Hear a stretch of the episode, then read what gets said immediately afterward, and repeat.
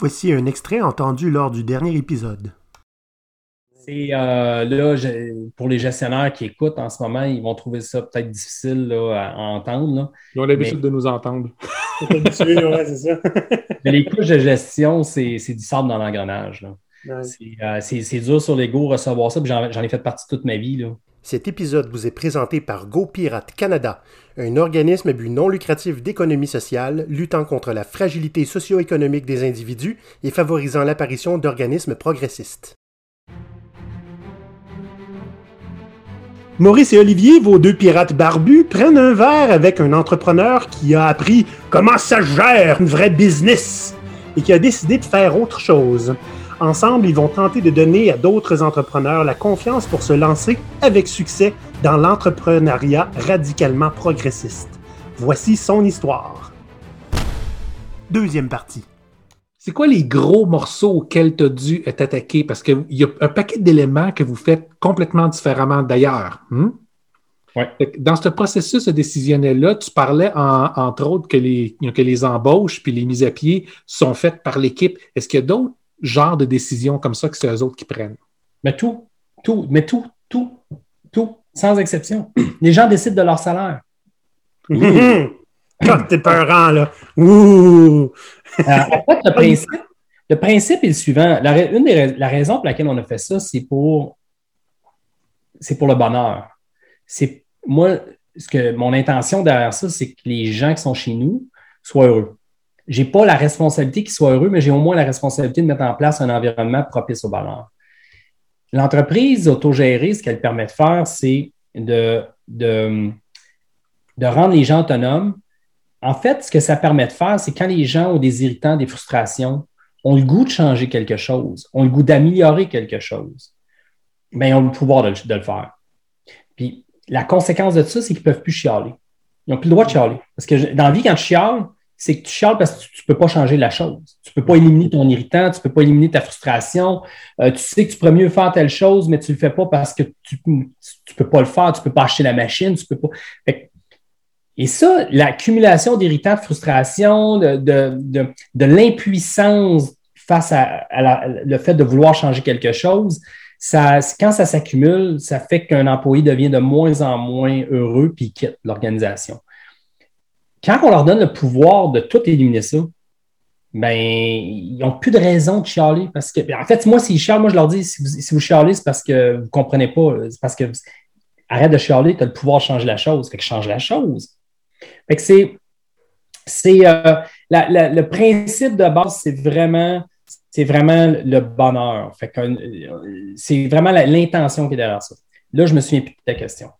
C'est pas grave, je vais, je vais relancer pareil parce que là, tu dis les gens ont la possibilité de choisir leur salaire. Comment ça se fait que vous n'êtes pas ruiné? ben parce que, parce que euh, les gens sont. L'homme est bon. En mhm. fait, c'est le principe aussi, ça, c'est un des principes de base qu'il faut vraiment incarner quand on, quand quand on lance, quand on fait cette transformation-là, c'est que l'homme est bon. Donc, on peut faire confiance aux gens. La confiance, c'est le moteur de l'organisation. C'est ce qui fait que, euh, contrairement en fait à l'entreprise traditionnelle où est-ce que le moteur, c'est la méfiance. Euh, quelqu'un vole, on va mettre un contrôle en place pour empêcher de voler. Fait que finalement, il y a une étude qui démontre que 96% des gens sont bons. 96% de, l'homme est bon. Il y a 4% qu'on met un paquet de contrôle dans une organisation pour ces 4 %-là. Moi, le pari que j'ai fait, c'est de faire confiance et de m'organiser pour que le 4% ne soit pas chez nous. Oui. C'est, et, la confiance, en fait, ce qui m'a, à un moment donné, moi, ce, que, ce qui, m'a permis de, de, faire cette transformation-là, c'est que j'ai compris que la confiance devenait le mécanisme de contrôle, justement. Euh, les gens, quand ils prennent des décisions, ne veulent pas perdre la confiance des autres. Parce que la journée qu'on perd la confiance des autres, on appelle ça un bris de confiance. Un bris de confiance, ça fait quoi? On est mis à pied. L'équipe va nous expulser automatiquement. Donc, si je reviens à la question des salaires, est-ce qu'on est ruiné? Pas du tout. D'abord, les gens font le budget. Fait que quel type de décision qu'ils prennent? Ils prennent des décisions budgétaires. C'est eux autres qui font le budget, c'est pas moi. Moi, je suis le secrétaire, je rentre des chiffres dans un fichier Excel, puis euh, je, présente qu'est-ce que ça donne, ce qu'ils veulent. La, contrainte que les actionnaires ont mis, dans notre cas, c'est notre modèle à nous, c'est une croissance, nous, on veut une croissance de la rentabilité qui est égale à la moyenne de la croissance des sept dernières années. Donc, on n'a rien réinventé, on n'exige pas plus, on n'exige pas moins. On dit on a fait ça les sept dernières années. Ben, c'est ça que les actionnaires s'attendent à avoir. À partir de là, ils peuvent faire, ils peuvent prendre les décisions qu'ils veulent peuvent décider, ils peuvent décider de mettre l'hypothèse, par exemple, d'augmentation de salaire à 10% 15% 2% 3% Ils mettent à ce qu'ils veulent. Mais s'ils mettent à 10% il faut qu'ils coupent ailleurs pour équilibrer le budget et avoir la rentabilité exigée par les actionnaires. Donc, ils ont un gros, gros terrain de jeu, énorme terrain de jeu. À partir du moment où est-ce qu'ils mettent une hypothèse sur l'augmentation de salaire, par exemple, ils disent l'année prochaine, ça va être 3% l'augmentation de salaire. Mais quand on rentre dans le processus d'augmentation de salaire, les gens doivent respecter ce 3 %-là. Fait que ça ne nous ruine pas, finalement. Que les gens, individuellement, prennent des décisions. Et si moi, quand, je, quand, mettons, ma comptabilité fait les calculs de la somme des décisions prises par les gens, ça dépasse 3 bien, on leur ramène ça et on leur dit. On n'a pas, on rencontre pas le, le, ce, qu'on a, ce que vous aviez décidé comme hypothèse budgétaire de 3% on n'est pas à 3, on est à 4% d'augmentation. On a un problème, on, on dépasse d'un. On fait quoi?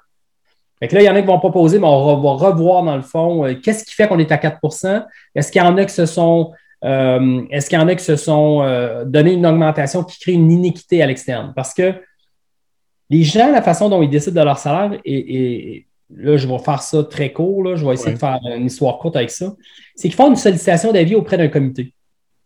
Fait qu'on, ils prennent la, décision en faisant une sollicitation d'avis. Donc, on, ça respecte exactement nos processus. Ils sollicitent l'avis de qui? Un comité. Parce que moi, j'ai voulu amener la transparence des salaires, mais c'est l'équipe qui a décidé qu'ils ne sont pas prêts encore. Ils ne veulent pas aller là.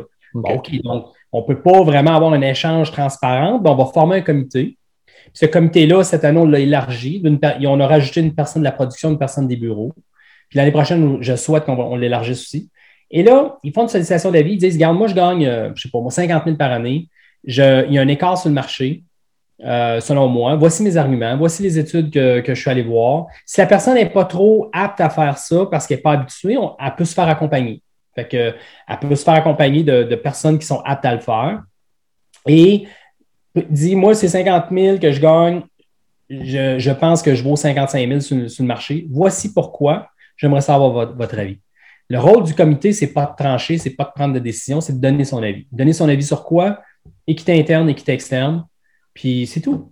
Puis à partir de là, si on dit, écoute, ta demande euh, qui ne crée pas d'équité interne, d'inéquité interne, euh, externe et à l'interne, ben, le message qu'on la, la, personne comprend qu'elle peut se payer 55 000.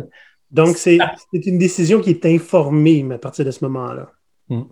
Oui, exact. Fait que la personne prend, mais il y, a des, il y a des gens L'année passée, il y a deux personnes qui ont pris des décisions malgré le fait que le comité a dit euh, que ça créait une iniquité externe et interne. Et, euh, là, l'année passée, ça nous a fait réaliser que notre processus n'était pas encore, euh, il, il, y avait place à amélioration parce qu'on ne savait pas quoi faire avec ça. Mais cette année, on a créé un comité pour se pencher sur la question. Un comité, tout le monde pouvait participer au comité. Donc, ceux que ça les intéressait ils se présentent au comité. Tous nos meetings se font de même d'ailleurs. Quand on a un sujet, on a un problème, ceux qui ça, intéresse, ceux qui pensent pouvoir amener une, valeur ajoutée, venez. c'est une base volontaire, les gens viennent. Et là, ils se sont penchés sur la question. Ce qui va arriver cette année, c'est que les gens qui vont prendre une décision malgré euh, le fait que le comité dise que ça crée une inéquité interne ou externe, ben, euh, vont être exposés au reste du groupe. Puis le reste du groupe va savoir que ces gens-là ont pris une décision qui crée une iniquité. Et donc là, les gens le savent, ils vont devenir encore plus, ils ne veulent pas se faire exploser devant tout le monde. ils, vont, devenir raisonnables là-dedans. Puis, euh, parce qu'on a eu des demandes. Moi, j'ai une demande, une personne voulait doubler son salaire. Puis finalement, elle n'a pas pris sa décision. Elle ne l'a pas faite. Mais euh, tu sais, nous autres, on lui a donné l'information. Écoute, si tu fais ça, euh, tu crées une iniquité à l'interne et à l'externe. Puis...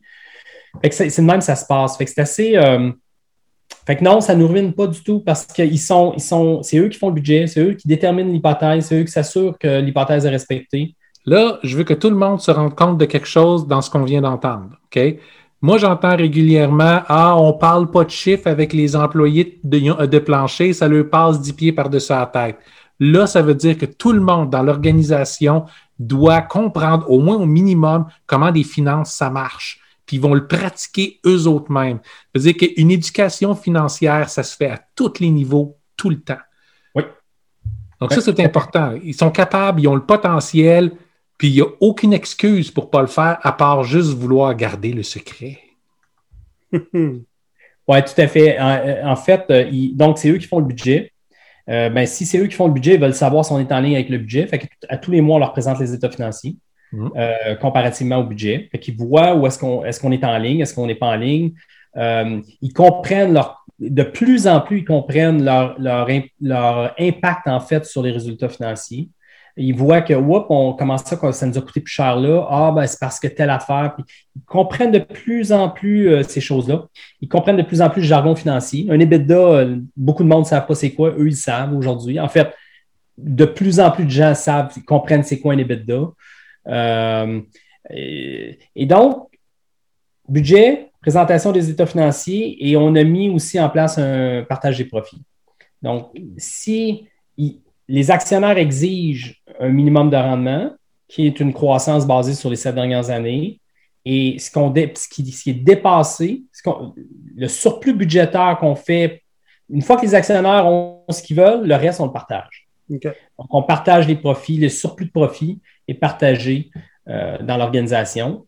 Euh, et là, les gens, donc, à chaque mois, savent si on est en ligne pour partager des profits. Ils voient s'il y a une ballonne qui se crée ou non.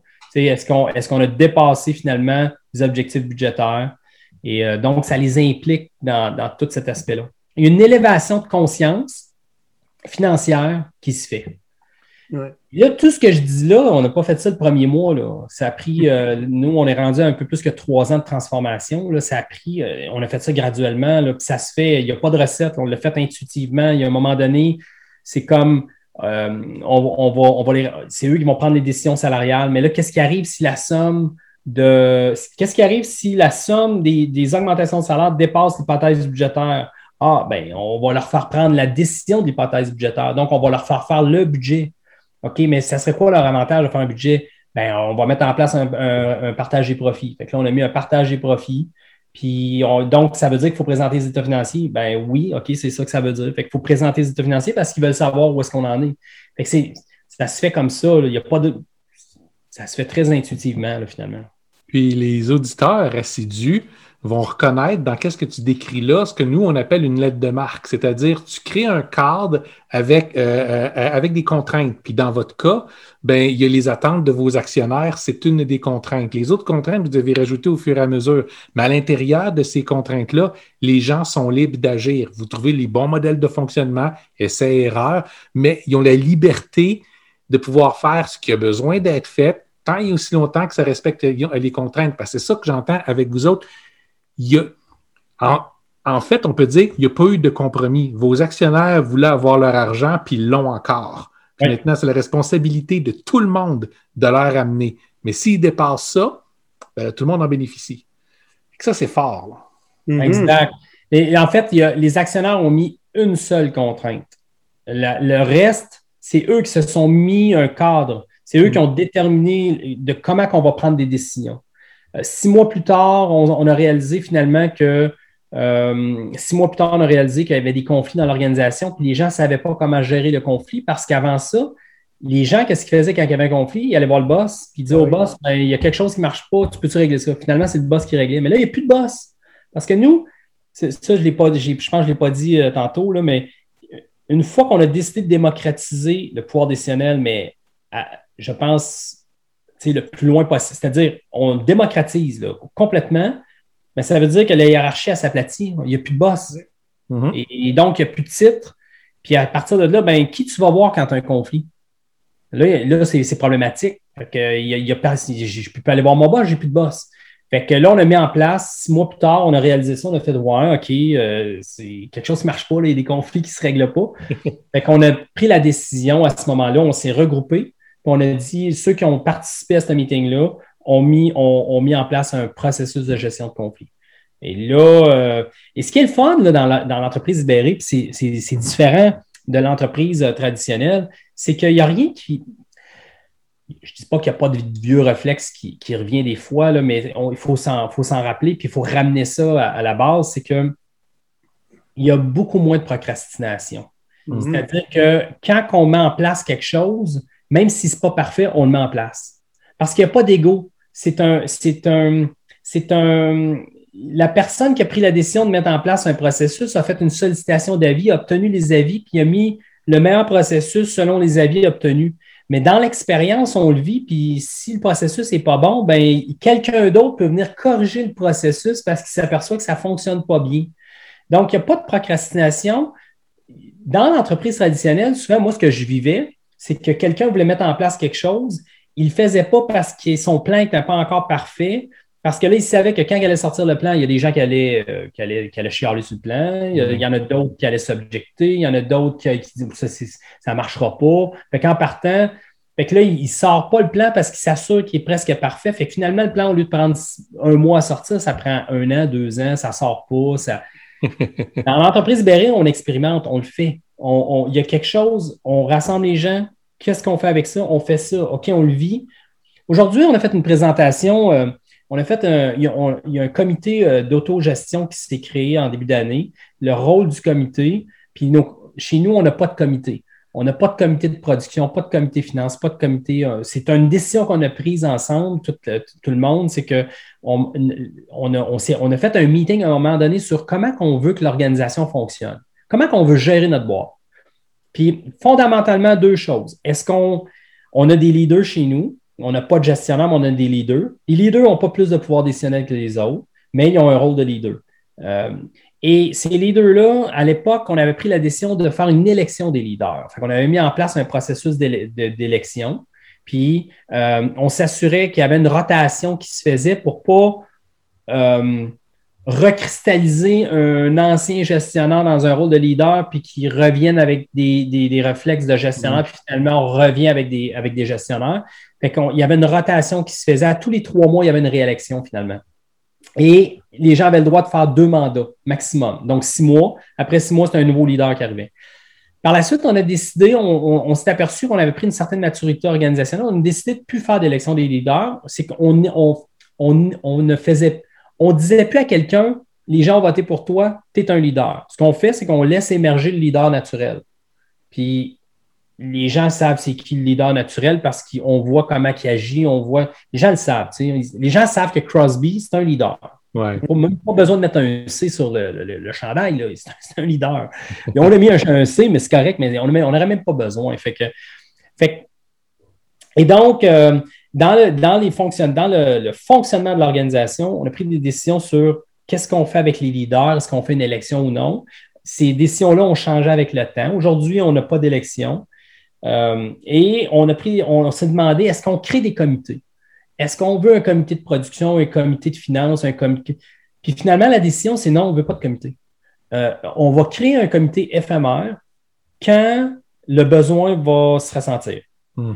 Quand on a une problématique, on a besoin de créer un comité parce qu'on régler ça à 60, 60 collaborateurs, c'est peut-être trop compliqué. On demande, on dit aux collaborateurs, écoutez, on va créer un comité pour régler cette affaire-là. Puis ceux que ça leur tente, sur une base volontaire, venez sur le comité. Fait que, donc, les gens viennent soit par intérêt, soit parce qu'ils savent qu'ils ont, une valeur ajoutée sur le comité. Puis, il y a un comité qui se forme. Le comité a une date de début, une date de fin, puis on règle le problème, puis c'est terminé. Fait que c'est un peu, un peu de même qu'on fonctionne. Donc, on est rendu au point de notre épisode où on va donner trois trucs pour ceux qui, qui aimeraient commencer. Mais tu sais, il y a encore toujours un petit peu quelque chose qui agace, là donne-nous trois trucs à garder en tête pour réussir une transformation, que ce soit totale ou partielle. Ben, la première chose, c'est, euh, moi, je pense qu'il faut carrément, il faut, faire confiance. Il faut, incarner, il faut vraiment sentir que l'homme est bon, puis on peut faire confiance aux gens. Si on a des doutes là-dessus, euh, il faut apprendre à faire confiance, vraiment. Euh, les gens sont capables de gérer leur famille, sont capables de. C'est surprenant ce que les gens peuvent faire, puis c'est surprenant comment les gens, une fois impliqués, peuvent prendre des meilleures décisions que nous autres, ben, des bien meilleures décisions que nous autres. Donc, il euh, faut faire confiance, il faut lâcher prise, il faut laisser, les choses aller, il faut croire en l'organicité des choses, faut croire au, fait que les choses se font. je pense que comme propriétaire ou comme gestionnaire, on se donne beaucoup trop d'importance. Euh, c'est notre ego. Euh, on n'est pas là, les choses vont se faire quand même, puis ça, ça va. J'entends déjà des gens dire probablement euh, ben non, moi si je suis pas là, ça va être l'enfer. Ouais, non, malheureusement, c'est pas si l'enfer que ça. Vous n'êtes pas si important que ça. Ouais, c'est ça. Mais tu sais, c'est ça la libération, hein? C'est que c'est une grosse charge qu'on se met sur les épaules comme gestionnaire ou comme propriétaire d'entreprise. C'est énorme. Puis finalement, on se libère de ça aussi. Mm-hmm. Euh, ça fait partie de la libération. La libération, c'est aussi de libérer le plein potentiel des gens. Donc, euh, premier truc, moi, je pense, c'est ça. Euh, je pense c'est aussi de, ramener, ramener, dans le fond, la raison d'être de l'organisation. pourquoi on est là? Qu'est-ce qui. Parce qu'on oublie ça. Les entreprises oublient de plus en plus pourquoi ils sont là. Ils sont trop pognés justement dans dans, le reporting, puis expliquer au boss. Puis là, ils, sont, ils, mettent tellement d'énergie là-dedans. puis écoute, je l'ai vécu, là, je l'ai vécu. On met tellement d'énergie dans tout ça, pour, mais pendant ce temps-là, il y a un client qui attend, puis il veut juste son produit, puis il veut juste qu'on y, envoie. Fait puis il veut juste qu'on s'occupe de lui, puis qu'on prenne soin de lui. Fait que il faut se rappeler qu'on est là pour notre raison d'être. Nous, notre raison d'être chez Lumca, c'est d'illuminer la vie. Euh, c'est une raison d'être qui est assez large, euh, que je trouve extraordinaire parce qu'elle elle nous a permis aussi de se questionner comment on va faire pour illuminer la vie de nos collaborateurs. C'est ce qui a mm-hmm. aussi. On s'est dit, OK, on va changer notre modèle, puis de cette façon-là, on va, on va illuminer leur vie. Donc, euh, c'est important de, de, ramener notre énergie sur notre raison d'être. Qu'est-ce que l'entreprise fait? Puis pour ça, nous, une, chose qu'on a faite, c'est qu'on euh, a ramené, dans le fond, dans, notre processus décisionnel euh, ou dans notre euh, processus de gestion de conflit, on a ramené ce qu'on appelle les 3 C. Les 3 C, pour nous, c'est le. Puis là, il y a une vraie hiérarchie, par contre. Mm-hmm. C'est que le premier C, c'est le client. Donc, ça, ça, ça amène à ça donne un sens à ce qu'on fait finalement quand on se ramène à notre raison d'être. On est là pourquoi? On est là d'abord pour nos clients. Si on n'a pas de clients, il n'y a pas d'entreprise, il n'y a pas de paye, il n'y a pas d'employés, il n'y a pas de. Il n'y a, rien. Donc, ça, là, on a tendance à l'oublier, puis ça nous ramène vraiment là. Fait que toutes les décisions qui se prennent, là, euh, ça suit le processus, mais j'ai oublié de dire tantôt que dans le processus, il y a, la, personne qui arrive pour prendre sa décision, c'est est-ce que je suis en train d'éliminer la vie des gens en faisant ça? Ça, c'est notre raison d'être. Est-ce que c'est bon pour le client? Le premier c'est. Est-ce que c'est bon pour la compagnie, ce que la décision que je suis en train de prendre? Parce que même si je prends soin de mes clients, mais je ne prends pas soin de la compagnie, si la compagnie demain matin, euh, à cause de ma décision, on, la met en faillite, ben, je n'aurai pas plus de paye. Fait que, puis on sera, on sera plus capable d'éliminer la vie des gens dans le futur. donc, le deuxième C, c'est la compagnie. Puis la, le troisième C, c'est est-ce que la décision que je suis en train de prendre là, c'est bon pour les autres collaborateurs? Puis là, à ce moment-là, si on, si on répond que notre décision, c'est bon pour. Ça, en fait, c'est en lien, c'est en ligne avec notre raison d'être. Euh, c'est bon pour le client, c'est bon pour la compagnie, puis c'est bon pour les autres collaborateurs, bien, ma décision est bonne. Mm. Ma décision est bonne. Puis en plus, j'ai suivi le processus, j'ai obtenu les avis de tout le monde, donc l'intelligence collective, ben, je, je l'ai obtenue ben là, euh, ça, serait surprenant que je prenne une mauvaise décision. Puis même si elle est mauvaise, mais c'est pas grave. Je veux dire, on, va pouvoir, on va corriger ça par la suite parce qu'il ne faut pas embarquer dans un pattern où est-ce qu'on. Il faut permettre l'erreur, mais vraiment permettre l'erreur. C'est ce qui fait c'est là qu'on fait confiance aux gens parce que si on ne permet pas l'erreur, on tombe dans la méfiance. Oui, c'est pas, pas ne pas faire des erreurs qui est important, c'est comment on les adresse après. Comment on est capable de les récupérer, comment on est capable de les ramener. Puis si tu prends, si tu arrives à justifier chacune de tes, de tes décisions selon vos 3C, ben tu as, un frame qui est clair. Si tu arrives à justifier ces trois affaires-là, c'est vraiment rare que ton erreur va être complètement à côté de la traque. Tout à fait. Puis, tu sais, tantôt, je disais que l'intention de base de faire cette transformation-là, c'était le bonheur. Mais de ramener du sens dans ce qu'on fait fait partie aussi du bonheur. C'est pas juste l'élimination des, irritants ou des frustrations ou euh, euh, le fait d'être impuissant face à des choses. Là, on leur donne la, puissance de faire les choses, le pouvoir de, de, changer. Mais c'est pas juste ça. C'est aussi d'avoir un sens dans ce qu'on fait. Pourquoi je suis là? Qu'est-ce que je fais là? Qu'est-ce que l'entreprise fait? Parce qu'on perd ce sens-là dans toute la bureaucratie, dans tout le reporting qu'on fait, dans, tout l'engrenage. Puis aussi, nos égaux nous fait perdre aussi ce sens-là. Fait je pense qu'on se ramène, ça nous ramène à, donner un sens à ce qu'on fait dans l'organisation. Puis à ramener aussi à l'essentiel. On oublie l'essentiel. L'essentiel, c'est un mot, là, depuis un an, nous autres, on ramène ça. Il faut faire, faut faire l'essentiel. Parce que embaucher, là, on prend, on prend embaucher. On prend embaucher 20 personnes, 30 personnes, 40, 40 personnes. Dans un an, tout le monde va être dans le jus. Parce que les gens se créent l'ouvrage, les gens comblent le vide. il faut ramener ça à l'essentiel. Est-ce que ce qu'on fait est essentiel? Est-ce que le rapport que je sors vaut vraiment la peine de sortir? Est-ce qu'il y a des gens qui le lisent? Est-ce qu'il sert à quelque chose? Est-ce que c'est tout. Mais l'essentiel, c'est quoi? C'est on fabrique un produit, on l'expédie à temps, en qualité, puis on s'organise pour qu'on soit rentable pour perdurer dans le temps. Fait que ça, c'est, ça l'essentiel. La personne à comptabilité, c'est quoi l'essentiel? Ben, il faut payer nos fournisseurs parce que sinon, on n'a plus de fournisseurs. Fait qu'on va s'organiser pour payer nos fournisseurs. Celle, celle, qui fait les factures, ben, elle va facturer parce que si elle ne facture pas, l'argent ne rentre pas. Puis il faut qu'elle fasse la collection parce qu'il faut que l'argent rentre. Fait c'est ça l'essentiel. Tout ce qui est superflu autour de, de ça, c'est pas essentiel. Fait qu'il faut se ramener à l'essentiel aussi écoutez, écoutez. Là, là, vous entendez partout, même si on enregistre ça avant que ce soit euh, diffusé, vous êtes capable d'entendre le monde qui font leur jogging, qui font Yes, yes! Le monde sont en train de prendre leur lunch à leur bureau, qui fait Oui, c'est ça que je veux, c'est ça, c'est ça, lui, a compris. OK? Ah, on a l'habitude, on les reçoit les commentaires tout le temps après. Mais tu sais, je vois, moi, quand j'étais plus jeune, quand je travaillais dans une, firme comptable, euh, si je rentrais à 8h15 au lieu de 8h, il y a des gens qui regardaient leur montre. Mm-hmm. Euh, j'avais cette pression-là. Hein. Fait que ça, là, c'est un irritant pour moi. Puis je l'ai vécu, ça. Moi, je me disais à l'époque, comment ça? Que, puis j'avais un, j'avais un enfant à l'époque. J'étais jeune, puis j'avais ben, j'ai encore un enfant, mais j'étais un, jeune adulte avec un enfant.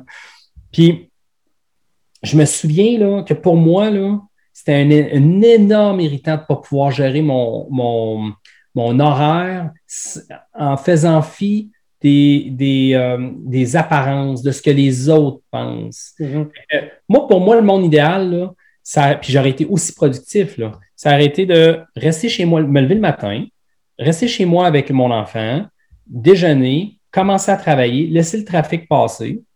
Puis une fois que le trafic est passé vers 9h30, 10h, aller porter mon enfant à la garderie, puis après ça, arriver au bureau, mais imagine, à l'époque, faire ça, arriver à 10h, 10h30 au bureau, fait, si j'arrivais à 8h15 je me faisais regarder tout croche. L'entreprise libérée permet ça. Est-ce que ça, est-ce que c'est, c'est, est-ce que pour le premier C, le client, est-ce que c'est, c'est pas correct que je fasse ça? Mais non, je, la fais mon, je, fais mon travail. Ça a un impact sur personne si je fais ça. Ça n'a pas d'impact sur le client. Ça a un impact sur la compagnie pour laquelle je travaille? Pas du tout. J'ai fait mes heures amplement. Je travaillais 50, 55 heures par semaine. Puis j'ai pas besoin d'être là en présentiel. à l'époque, le télétravail, on, recule de 25 ans à peu près. Là. Mm-hmm. Puis est-ce que c'est bon pour les collaborateurs, les autres collaborateurs? Mais c'est sûr que si je rentre jamais, puis je fais tout chez nous, ben peut-être que l'aspect collaboration, euh, avoir des meetings, régler des problèmes. Mais si je suis là de 10 heures à 3-4 heures, j'ai je, fournis quand même une certaine présence. Puis, puis probablement que je vais partir après, mon, après le trafic. Fait que je, mes heures, c'est sûr qu'ils vont se faire. Fait j'aurais aimé ça avoir cette liberté-là. L'entreprise libérée, l'entreprise autogérée permet aux gens de faire ça. Puis surtout aussi, qu'on ne veut pas créer de précédent comme gestionnaire. C'est souvent ça. Dans l'entreprise, ce, qui est, ce qui est libérateur dans l'entreprise libérée, c'est qu'il n'y en a pas de précédent. Si quelqu'un va amener son chien au travail, si ça n'impacte pas le client, la compagnie, puis les autres collaborateurs, mais il peut l'amener son chien. Mais là, l'autre va dire Ouais, mais si, mettons, moi, ma, réceptionniste va amener un chien, son chien, mmh. puis ça n'impacte pas les 3C, puis elle fait une sollicitation d'avis, puis après, elle, prend la décision d'amener son chien, puis elle, ça lui fait du bien d'amener son chien, ben, elle peut l'amener. Mais là, si moi, j'ai un assembleur qui dit Ouais, mais attends un peu, moi, c'est pas correct, là, parce que là, elle, elle, amène son chien, moi, j'aimerais ça l'amener. Ben, fais ta sollicitation d'avis, puis si tu mords les 3C, fait que là, finalement, il fait sa sollicitation d'avis, puis il réalise que c'est pas bon pour les 3C parce que s'il amène son chien, ça crée du poil, puis nous autres, on a des, composantes électroniques, puis c'est pas bon.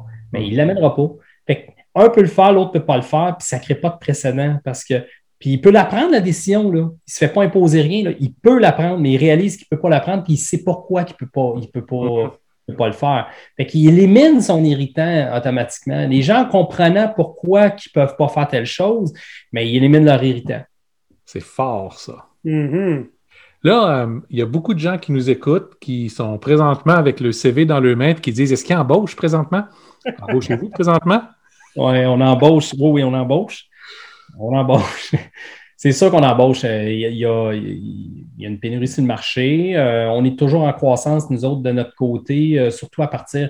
On est comme cyclique. En début d'année, c'est un peu plus mollo. Puis vers la fin de l'année, vers la fin de l'année, on est. C'est beaucoup plus. Il y a plus d'activité. Dans la description de l'épisode, vous allez avoir tous les liens nécessaires pour en apprendre plus sur Lumka. Puis, si vous voulez appliquer, hein, c'est par là que ça passe. Euh, Jean-Roch, euh, on s'est fait dire à quelques reprises que quand euh, une entreprise passe dans notre podcast, il y a un petit pic dans les CV, donc tu nous feras signe si c'est le cas. c'est très, très gentil de ta part d'être venu. écoute, essentiellement, venir raconter ce que tu as vécu, comment vous l'avez vécu, puis donner d'espoir aux gens, ce qui est un petit peu, hein, ça fait partie de notre mission. On croit que les gens qui ont plus d'options ont une meilleure vie, sont plus libres, sont plus heureux. Puis c'est essentiellement ce que vous faites. non seulement, ils ont des options, ils ont l'option de décider de leur destinée. C'est quand même incroyable. On adore ça. Puis très content que ça vienne de chez nous.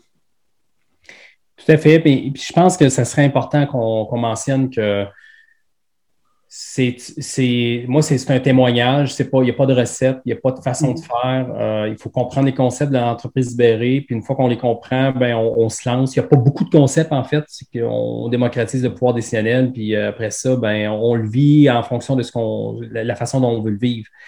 Ce qui est important, je pense aussi, c'est que ce que j'ai raconté, ça semble bien cute, ça semble bien beau, mais c'est pas, euh, c'est, ça aussi, c'est, euh, il y a beaucoup de défis derrière ça. C'est une aventure humaine d'abord et avant tout. Euh, c'est une aventure humaine qui chacun a son, a son bagage, euh, chacun a ce que moi j'appelle son pack-sac avec son, un nombre de roches dans le pack-sac. Puis, mais c'est une plateforme de croissance personnelle qui est extraordinaire. Moi, je vois des gens évoluer dans l'organisation, Juste le fait que plus avoir de titres, les égaux qui, font tranquillement, euh, euh, les gens sont challengés parce que c'est une autre façon de faire les choses. Euh, s'il, y a des, y a des gens qui se posent la question, pourquoi qu'on ferait ça? Pourquoi? De toute façon, dans 25, 30 ans, dans 15 ans, les entreprises vont être rendues là. puis Frédéric Laloux l'explique très bien.